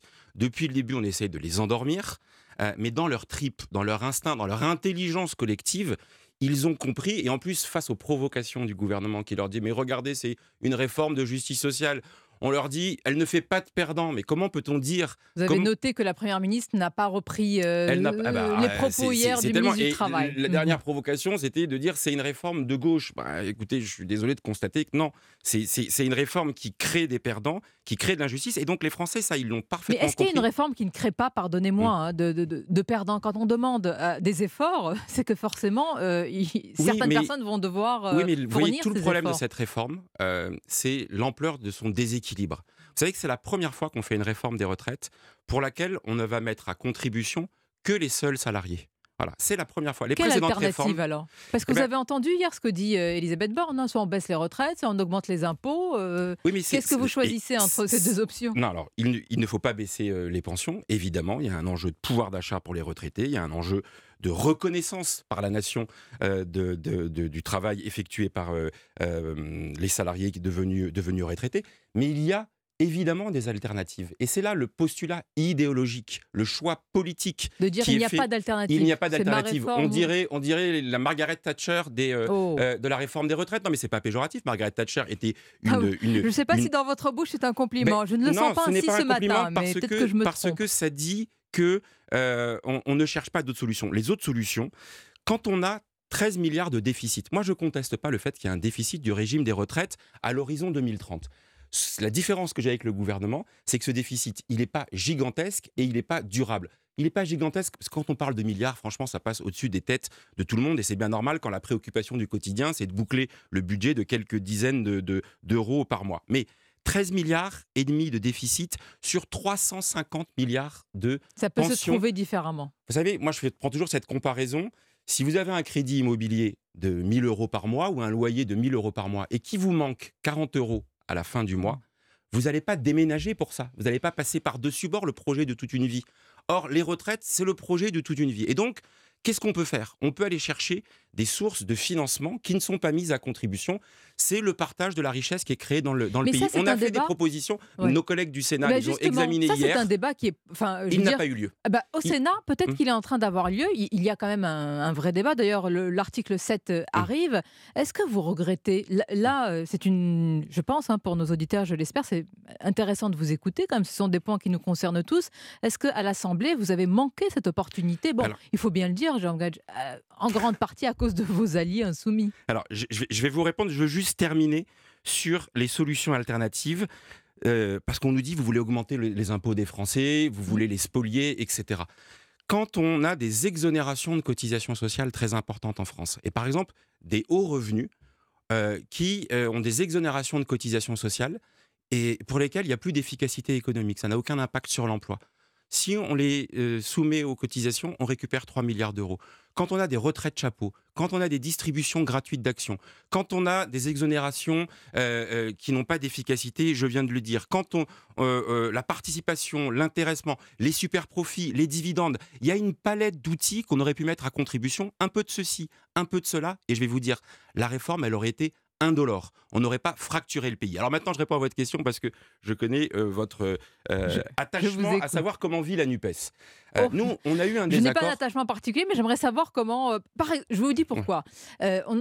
Nous avions François Ruffin ici. Je lui ai posé la question hier de l'initiative de M. Boyard avec ce blocus challenge. Il y a beaucoup de protestations autour de cela. Et ce matin, j'ai un parlementaire face à moi qui fait un travail de parlementaire. Et c'est le travail qu'on attend aussi. Est-ce que vous vivez harmonieusement, j'allais dire, avec M. Boyard dans la même NUPES ? Alors... Le soutien à la mobilisation sociale, il doit être total. Et ce qui se passe aujourd'hui, la journée du 7 mars, elle est cruciale. Et si chacun peut prendre un peu de son temps pour participer à cette mobilisation, parce qu'il faut dire les choses comme elles sont, face à l'entêtement du gouvernement, je lisais dans la presse ce matin qu'il veut faire le dos rond. C'est d'une certaine manière, il table sur la résignation des Français. Or, les Français, ils ne sont pas résignés quand on touche à quelque chose qui est aussi identitaire pour eux. Parce que la retraite, ça... Dans les sondages, voilà. On voit bien qu'il y a une partie qui sent que le texte va passer, que la réforme va être adoptée. Il faut qu'ils soient convaincus que le texte peut ne pas passer. C'est-à-dire que si la mobilisation est très forte aujourd'hui, moi j'espère que soit des parlementaires, y compris du groupe Renaissance, y compris des Républicains, se posent sérieusement la question de savoir de retour dans leur circonscription si on ne va pas leur en vouloir durablement pour avoir passé par-dessus bord notre système de retraite. Maintenant, pour répondre à votre question... le soutien au mouvement social, le respect de ce front syndical uni, responsable de ce mouvement populaire, festif et pacifique, et ça c'est extrêmement précieux, nous le faisons comme parlementaires. Simplement, dans notre travail, je pense que l'objectif était de donner à voir toutes les faiblesses de la réforme et de ne pas perdre de temps sur d'autres sujets. Donc on est différents dans notre manière de c'est joliment dit, on est différents. On a toujours dit qu'on était différents et complémentaires. Simplement, moi je pense que ce travail de mobilisation sociale, il s'appuie sur le travail parlementaire de la même manière que la mobilisation nous renforce aussi. Voilà. Merci Jérôme Guedj. C'est important d'entendre ces précisions sur des sujets qui nous concernent tous. Bonne journée à vous. Journée. Merci Jérôme Guedj. Merci à vous Sonia Mabrouk. Et justement, dans le club de la presse européen, dans un peu moins d'un quart d'heure, on va prolonger ce questionnement que vous avez eu ensemble. Est-ce qu'il faut se préparer à un mouvement longue durée ? Allons-nous vers une guerre de tranchées sociales ? Le gouvernement peut-il finir par céder ?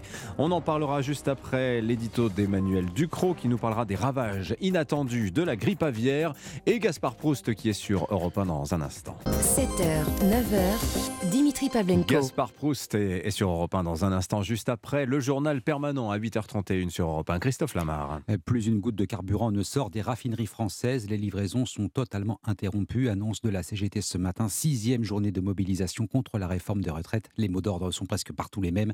Grève reconductible, elle a été votée et pour les 3 prochains jours sur le site Total de Gonfreville. Les mouvements de blocage se multiplient sur les routes. Barrage routier à l'entrée de Rennes, autour d'Amiens, dans la région de Rouen et au port de Gennevilliers. Dans les transports, pas ou très peu de trains aujourd'hui. Même chose dans le métro parisien. Les bus sont également touchés. Impossible de quitter certains dépôts ce matin dont la sortie est bloquée par les manifestants. Perturbations dans la plupart des aéroports français aussi. 1/3 des vols annulés en moyenne. Air France n'exclut pas des retards et des annulations de dernière minute. Mouvement suivi également à l'éducation nationale. 60% de grévistes annoncés. Des fermetures de classes, voire d'écoles ne sont pas à exclure.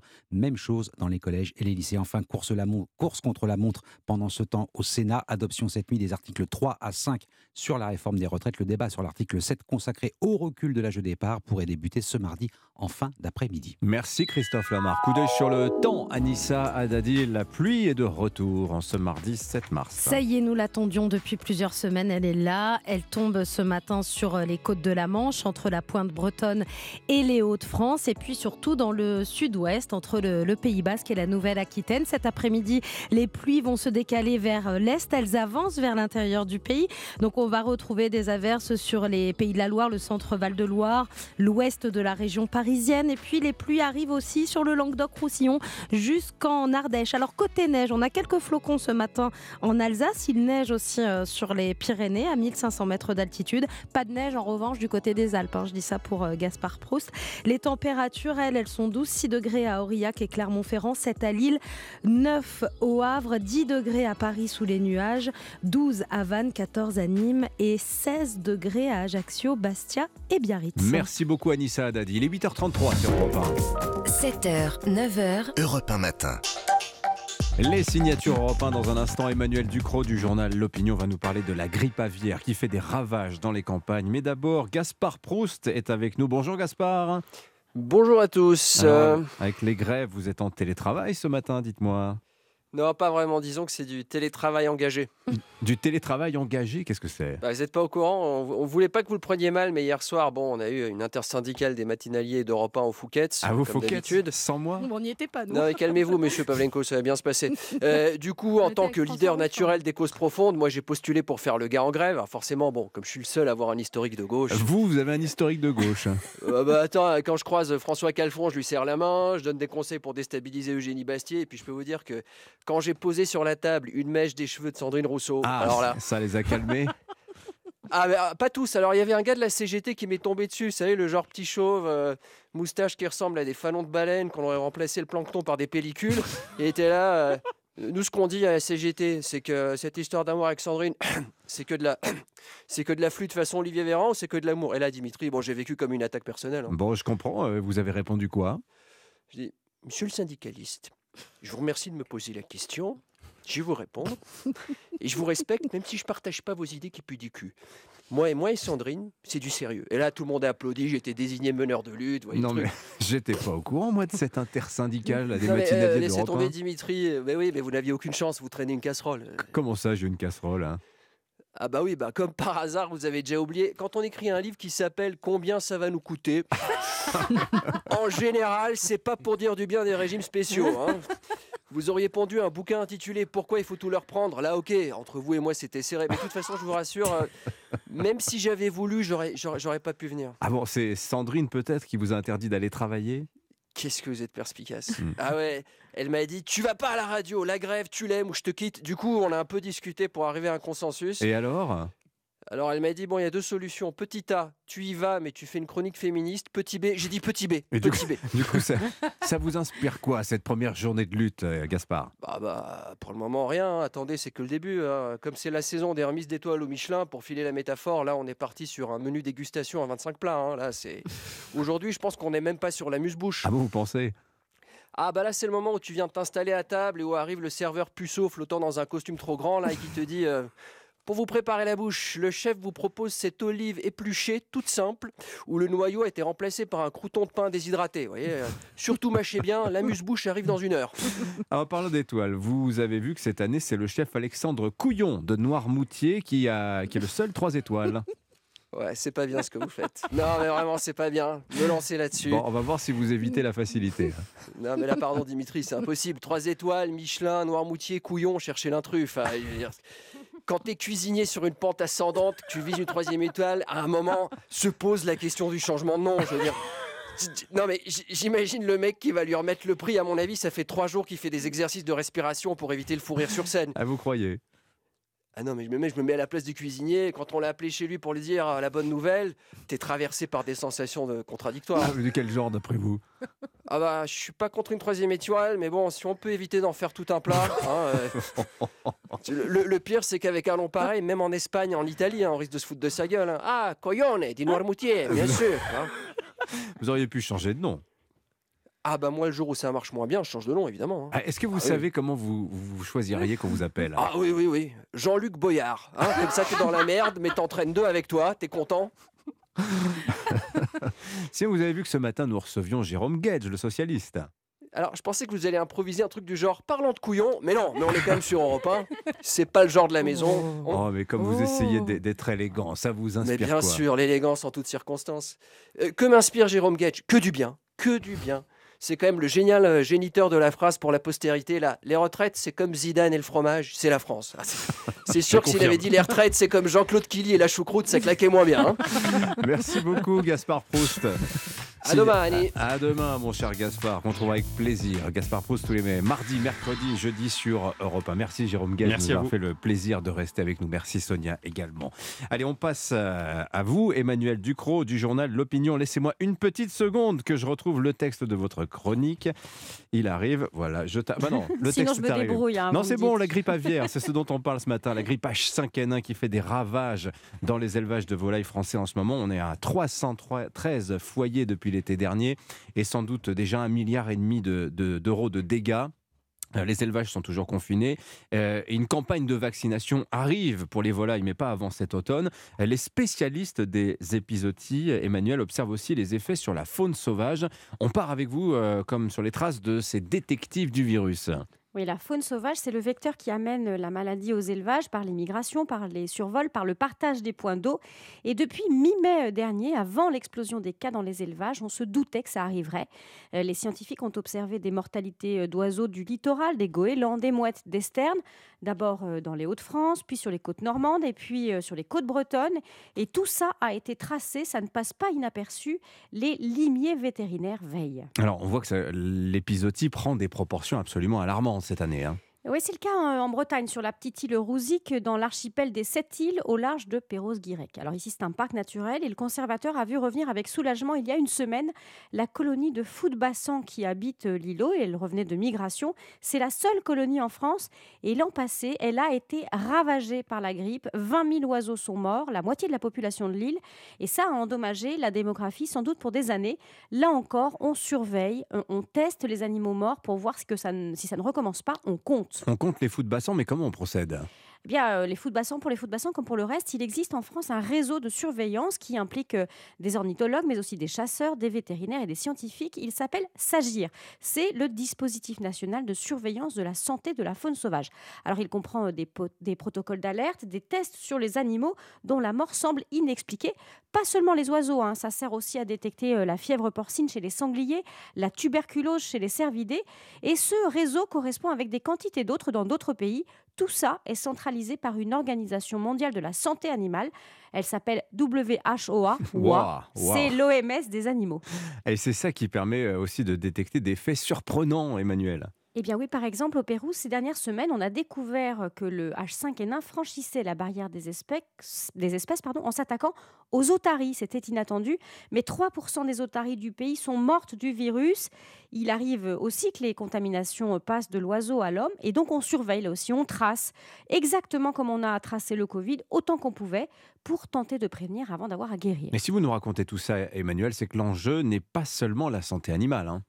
Non, et c'est pour ça que la vigilance ne retombe pas. L'enjeu, ce n'est même pas la santé humaine, c'est la santé globale, celle des humains, des animaux, des plantes et de l'environnement, car tout est lié. Un déséquilibre à un endroit, mais tous les autres composantes de l'écosystème en danger. Cette façon de concevoir la santé, ça s'appelle One Health, une santé pour tous.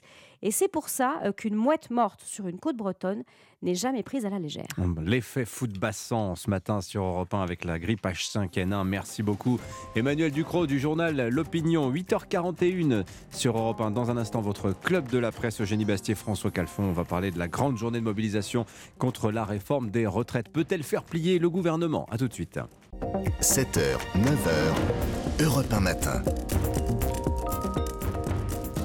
8h44 sur Europe 1. Dans un quart d'heure, Culture Média sur Europe 1. Philippe Vandel, au programme ce matin, Anissa Haddadi. Eh bien, ne manquez pas l'invité culture. À partir de 10h, Philippe Vandel reçoit Alex Lutz, le comédien que vous avez découvert dans la peau de Catherine et Liliane sur Canal+, qui viendra parler du film En plein feu avec André Dussolier, film impressionnant, étouffant, où ils sont tous les deux pris au piège dans une voiture au cœur d'un feu dans la forêt des Landes. Allez, rendez-vous tout à l'heure, à 9h, 8h44. Europe 1 matin. Pour l'heure, votre club de la presse Europe 1, France à l'arrêt ce mardi et peut-être au-delà. C'est en tout cas l'objectif des opposants à la réforme des retraites dans plusieurs secteurs. L'intersyndicale appelle à la grève reconductible. Ce sera très perturbé. Alors d'abord dans les transports, dans l'électricité aussi depuis ce week-end. Chez les routiers, on est en grève depuis dimanche soir en ce qui concerne Force ouvrière. Dans l'éducation, on annonce 60% d'enseignants du premier degré mobilisés. Aujourd'hui, mobilisation aussi à la Confédération paysanne, dans de nombreuses entreprises. Je citerai Airbus, Stellantis, avec d'ailleurs souvent collusion dans les entreprises entre le mouvement pour les retraites et les négociations annuelles obligatoires sur les salaires. Actions en tout genre. Alors question ce matin, est-ce qu'on est au début d'une réédition de la grande grève de 95 ? Ça c'est le fantasme syndical par excellence. Est-ce qu'on n'a encore rien vu ? Ou bien est-ce qu'à l'inverse, les syndicats sont en train de faire tapis, de jouer leur va-tout ? Bonjour Eugénie Bastié. Bonjour Dimitri. Bienvenue sur Europe 1, essayiste, auteur, journaliste au Figaro. François Calfon est avec nous également, éditorialiste politique, membre du bureau national du PS. Bonjour François. Bonjour Dimitri, bonjour Eugénie. Alors, comment vous situez les choses ? Est-ce qu'on est au début de quelque chose d'énorme ? Ou bien est-ce qu'on va plafonner ? Je vous ai posé la même question, je crois, il y a 3 semaines, François. Non, mais de toute façon, on pose un peu tous les mêmes questions à tout le monde en ce moment, donc c'est pas... Mais bien malin peut savoir comment ça va évoluer. Bien malin. Moi, ce que je vois, c'est... Je vais faire durer et en même temps, hein, c'est pas dans mes habitudes. D'un côté, une mobilisation classique, et en même temps, je vois que ça déborde. C'est-à-dire que vous venez de le dire sur la question des salaires, on voit qu'on nous a quand même enfumé, c'est le mot qui s'impose, sur l'inflation. C'est-à-dire qu'on a vu au moins 5 conférences de presse avec les boucliers anti-inflation de M. Le Maire, et on s'aperçoit que sur les produits alimentaire, on est à des évolutions à 2 chiffres, 15%, 20%. Vous pensez que c'est le vrai sujet ? Et Bruno Le Maire dit ça, il dit la vraie crise, c'est pas la retraite, c'est l'inflation. La vraie crise, c'est aussi... La politique, c'est un choix d'opportunité. Est-ce qu'il y avait besoin de faire cette réforme des retraites, avec une certaine forme d'entêtement, pendant que les Français vivent une angoisse de la fin de mois, qui n'est pas une angoisse portée dans 10 ans, qui est une angoisse immédiate. Oui. Quand on gouverne avec empathie, et je constate que ce n'est pas le gouvernement, il est bien malin, finalement, le monsieur Macron. Mais quand vous voyez comment il se comporte avec les chefs d'État africains, comment il se comporte avec les Français, il y a aussi une sorte de ras-le-bol face à une façon extrêmement verticale et sans empathie de gérer le pays, et c'est ça qui peut créer un débordement. Ah, c'est intéressant ce que vous dites sur les chefs d'État africains, j'aurais bien aimé qu'on puisse en discuter. Parce que... Moi j'étais choqué, hein, franchement. Ouais. Hein. Non, c'est un autre sujet. Oui, c'est... Bah, voilà, c'est mais pour le facteur commun, c'est M. Macron et son attitude. Ouais. Eugénie Bastié, comment regardez-vous les choses ? Est-ce que vous pensez qu'on est au début d'un grand mouvement type 95 ou est-ce qu'on va vite plafonner d'après Moi, vous ? Je pense que l'exécutif, depuis le début, fait le pari de la résignation des Français. C'est-à-dire qu'il y a une il constate que cette réforme est impopulaire, c'est montré de sondage en sondage, mais il se dit, cette réforme est impopulaire, mais les Français, ils sont résignés, ce qui sont deux choses différentes, et on le voit d'ailleurs dans les sondages, puisque la majorité des Français, 60% je crois, pensent que cette réforme va passer. Oui. Donc il y a une forme de résignation, et je crois que c'est la grande différence avec 1995 et avec les années 90, on était quand même dans une période déjà de libéralisation de l'économie, de croissance assez forte, etc.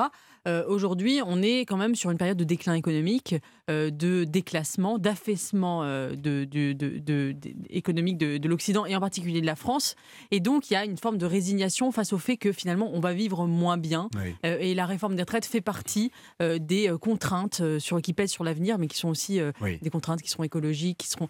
Enfin, il y a un changement de vie qui fait qu'on n'est pas du tout dans le même contexte que 95, je pense. Oui. Et c'est pour ça que je pense que la manifestation sera forte, mais elle n'empêchera pas que cette réforme sera votée. N'empêche que je n'arrive toujours pas à savoir l'orientation des choses, parce que d'un côté, je vais lire sur le blog de Jean-Luc Mélenchon, lui, sa certitude qu'il emportera, il tirera les marrons du feu. Ah, ça, c'est sûr. Voilà. Et de l'autre côté, je lis partout qu'en fait, non, les grands gagnants du mouvement social, c'est le Rassemblement National, qui lui semble croire que la réforme passera et que jouer la stratégie de l'ordre est encore ce qu'il y a de mieux à faire. Bah en fait, c'est à chaque fois, puisque c'est une sorte de marronnier, les réformes des retraites dans le jeu social et politique français, chacun joue une partition.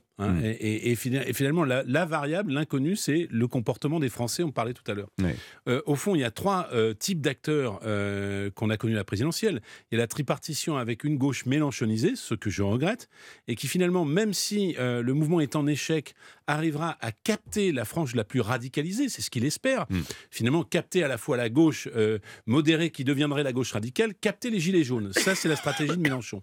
La stratégie du Rassemblement National, c'est l'autoroute. Plus Mélenchon est radical, plus l'opposition tranquille, et c'est incroyable d'en être là, c'est le Rassemblement National, ça lui profite. Oui. Et enfin, le gouvernement, qu'est-ce qu'il capte ? On le voit bien avec la droite sénatoriale, il capte la droite. Ah bah lui, il est très inquiet en tout cas. Et donc, dans ce jeu où finalement la conséquence, c'est travailler plus pour les Français, perdre beaucoup pour les femmes, perdre beaucoup pour les plus modestes, vous avez un jeu d'acteurs cyniques, d'une tripartition de la vie politique, qui finalement tente de capitaliser là-dessus. Eugénie Bastié. Je pense que la guignolisation de la France insoumise sert l'exécutif in fine, c'est-à-dire qu'on a l'exécutif a besoin de Jean-Luc Mélenchon, de Louis Boyard pour finalement incarner le parti de l'ordre face au chaos que représenterait la France insoumise.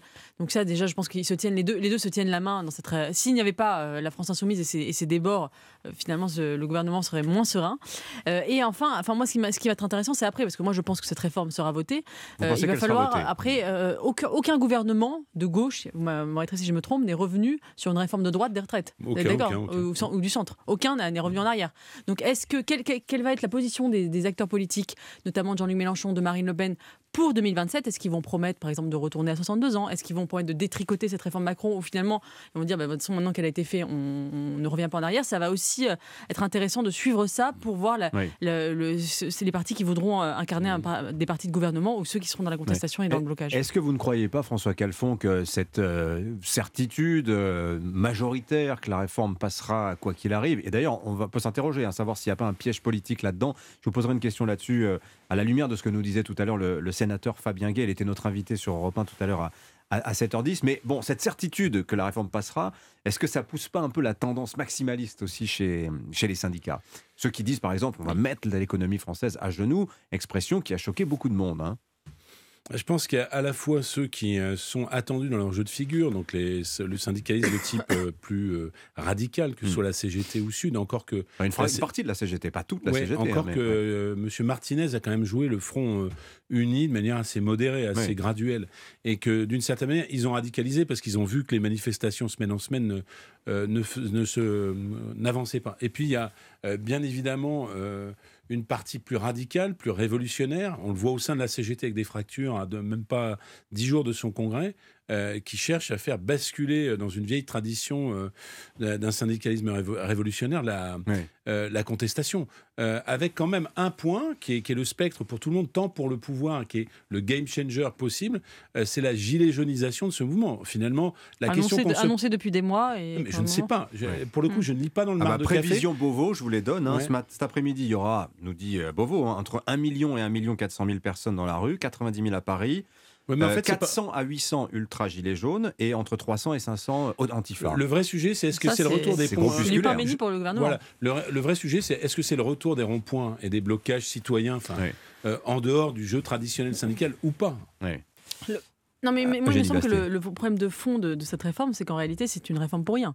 C'est-à-dire qu'il va y avoir des blocages, des manifestations, mais c'est un coup de gâchette tiré pour rien, puisqu'en finalement, il y a eu tellement de concessions que les économies ne sont pas tellement là. Il doit rester 8 milliards maximum. Voilà, et Olivier Dussopt a dit ce week-end. Et le vrai problème de cette réforme, c'est le en même temps macronien. C'est-à-dire que c'est de promettre à la fois une réforme qui soit juste et nécessaire, donc avoir deux discours, le discours de la justice sociale et le discours de la nécessité de l'assainissement budgétaire, qui sont deux discours incompatibles. Il fallait choisir. Soit dire on fait une réforme de justice sociale et donc faire la fameuse système de retraite à points que Emmanuel Macron voulait avant le Covid, soit faire une réforme d'assainissement budgétaire et d'économie et dire c'est une réforme nécessaire. Vous savez, Churchill disait vous n'avez pas voulu la guerre, vous aurez le déshonneur et la guerre. Et bien là, on aura une réforme à la fois injuste et inutile. Mais vous pensez, Eugénie, que finalement, s'il y avait une réforme pour Emmanuel Macron, est en train de basculer. Hein. Nos duels chaque semaine.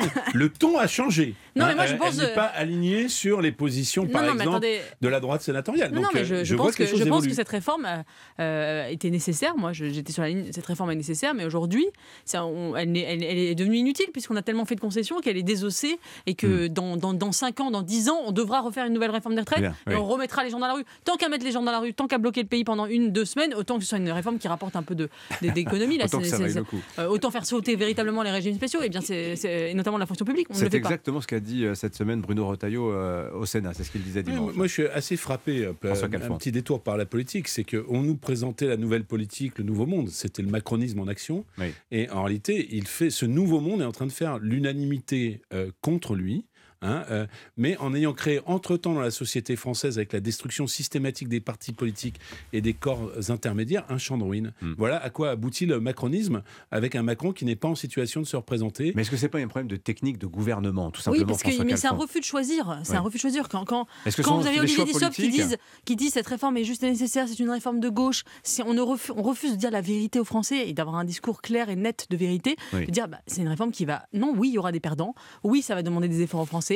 Du sang et des larmes, mais nous sommes obligés de le faire. Là, on ment aux Français, on leur fait croire que c'est une réforme qui va... Les 1 200 €, vous savez, les petites retraites à 1 200 € qu'on a mis en avant pour faire passer la pilule, qui était un mensonge, on s'en est aperçu. Un vrai mensonge. Tout ça pour faire passer la pilule, c'est parce qu'il y a un manque de franchise. Ce gouvernement ne veut pas choisir, et aujourd'hui, c'est pour ça qu'on a abouti à une confusion généralisée. De malgré nous, de droite... avec un surmoi de gauche, d'ailleurs c'est le lapsus organisé de M. Dussopt. Débarrassez-vous de son surmoi de gauche. C'est bien le problème de la droite, c'est qu'ils ne sont pas à droite jusqu'au bout, c'est les malgré nous. Et donc il vaut mieux, et c'est ce que nous faisons chaque mardi matin, il vaut mieux une vraie confrontation saine entre des points de vue clairs. Il se passe quelque chose dans le studio d'Europe 1, vous allez tomber d'accord. Non, mais c'est tomber d'accord sur le fait que des désaccords sont sains, voilà, parce que ça s'appelle la dialectique et la confrontation saine et les compromis ensuite dans l'intérêt supérieur du pays. Bon, j'aurais aimé, mais on n'aura pas le temps, vous questionner sur ce qui s'apparente peut-être au piège politique des sénateurs, c'est-à-dire cette idée, on va avancer dans l'examen du texte, mais nous n'irons pas jusqu'au bout. Pourquoi ? Parce qu'en commission mixte paritaire, le gouvernement reprendra la main et à ce moment-là, on se retrouve dans la situation où la réforme qu'il voudrait passerait, mais ça passerait pour un coup de force. Est-ce que c'est l'objectif ultime de la gauche parlementaire dans ce débat, d'après vous, François Calfon? Après, c'est très ennuyeux. On voit bien que la bataille parlementaire, c'est pas qu'elle est perdue, mais c'est qu'il y a un corset institutionnel qui fait qu'il y a une majorité et une minorité. Et à l'Assemblée, même si elle est très relative, j'ai pas l'enthousiasme de mes amis députés. Et au Sénat, où elle est très nette, avec le recours à M. Retailleau. Donc, ils s'en débrouillent comme ils peuvent, et je trouve sur vos plateaux plutôt avec talent. Mais en réalité, maintenant, le 3e tour, il est social, il est citoyen, il est dans la mobilisation. Merci à tous les deux, Eugénie Bastié du Figaro, François Calfon du Parti Socialiste. Merci à tous les deux, c'était un plaisir. Notre duo du mardi sur Europe 1 dans le Club de la Presse, 8h56. L'info continue toute la journée sur Europe 1 avec à 18h punchline, des décryptages, des débats. Retour sur toute l'actualité du jour autour de Laurence Ferrari, évidemment. Rendez-vous donc tout à l'heure, punchline, 18h sur Europe 1. Et midi, 13h, vous retrouverez Romain Desarbres pour Europe Midi. Vous prenez Europe 1 Midi, je vais y arriver. Vous prenez la parole, l'antenne d'Europe 1 vous est ouverte au 39 21. Quant à moi, je vous retrouve demain dès 7h. Excellente journée, bye bye.